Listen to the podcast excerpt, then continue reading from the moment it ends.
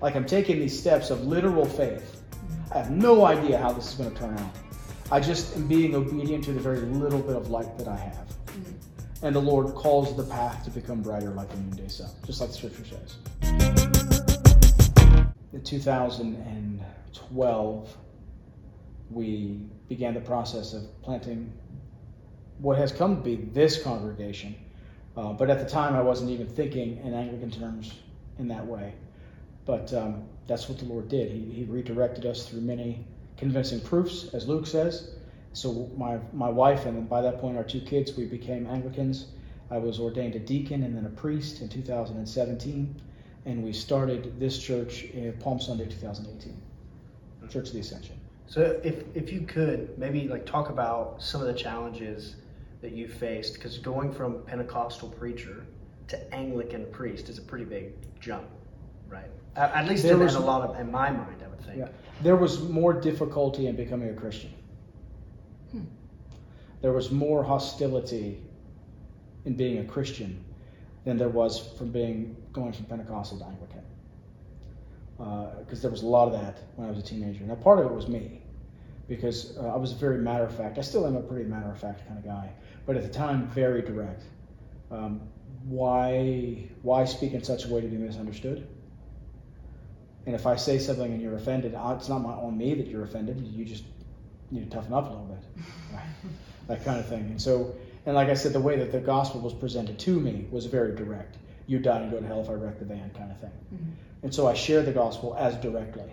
But most people didn't hear it in the same way that when I heard it, I took it to heart and I said, wait a second, that's not right. God help me, because no, they heard it as if he's just trying to be Right. better, kind of Right. thing. I had some friends who, who said things, uh, you know, tongue in cheek. Daryl, your great learning hath driven you mad, Mhm. right? That kind of stuff. Um, Probably a lot of why are you becoming like Catholic basically? What what, what is gonna why are you there was there out? was some of that, but I think some of my friends, just because of my love of theology and church history, they saw it almost as like a natural progression. But I didn't make it. I didn't make the decision to do this just because I wanted to.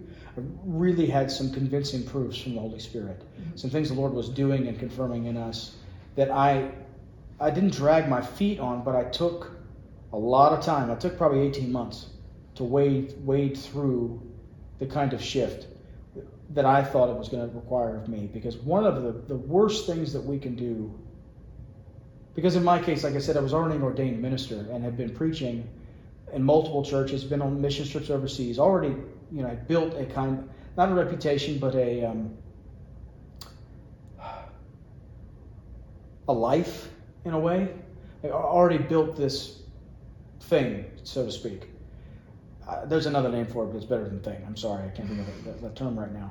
So, but to become an Anglican in my own mind would have been like this is a big change, and how do I explain this to people? Because it, it comes off as if as if I'm just being fickle. Mm-hmm. And so I, I took time to really pray through it. I talked to my spiritual directors, my spiritual leaders, my pastors, my friends, guys I'd known since I was in Bible college. You know, what do you think about this? And they they knew that I was not the kind of guy to make things up, and took walking with the Lord very seriously. And so as the Lord was doing these, we'll say supernatural things, I was getting the confirmation and test and witness from the people that were around me, even those who could never do it themselves. That's what I think one of them told me. It's well, I can't do it, but if the Lord's telling you to do that, who am I to get in His way? Yeah. And I said, well, that's why I'm asking you because I need I need confirmation because it'd be really a really bad decision for me to do this, and it wasn't an easy decision, and I didn't know for a even in the process of making the decision, I was still kind of like Indiana Jones in the temple, uh, and the, and the uh, you know where he steps out into the nothing, but there's a board there. Mhm. Um, It's the Last Doom? Crusade. Last Oh, Last Crusade. Crusade, okay. Yeah, yeah. He steps out. He's like he can't see the bottom, so he just steps out, and suddenly there's the ground. It'd been there the whole time, but he didn't see it. Yeah. Mhm. Right there, so he just throws sand on it. It was kind of like that. Like I'm taking these steps of literal faith. I have no idea how this is going to turn out. I just am being obedient to the very little bit of light that I have. And the Lord calls the path to become brighter like the noonday sun, just like the scripture says.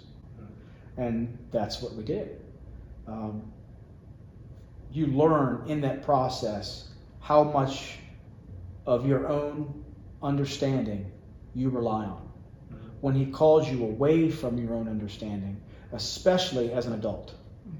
Because now you're recalibrating all kinds of things that you thought were set. And it's in that process you learn how much you need to be reliant upon Him for everything. Nothing is as stable as people think it is, except for Him.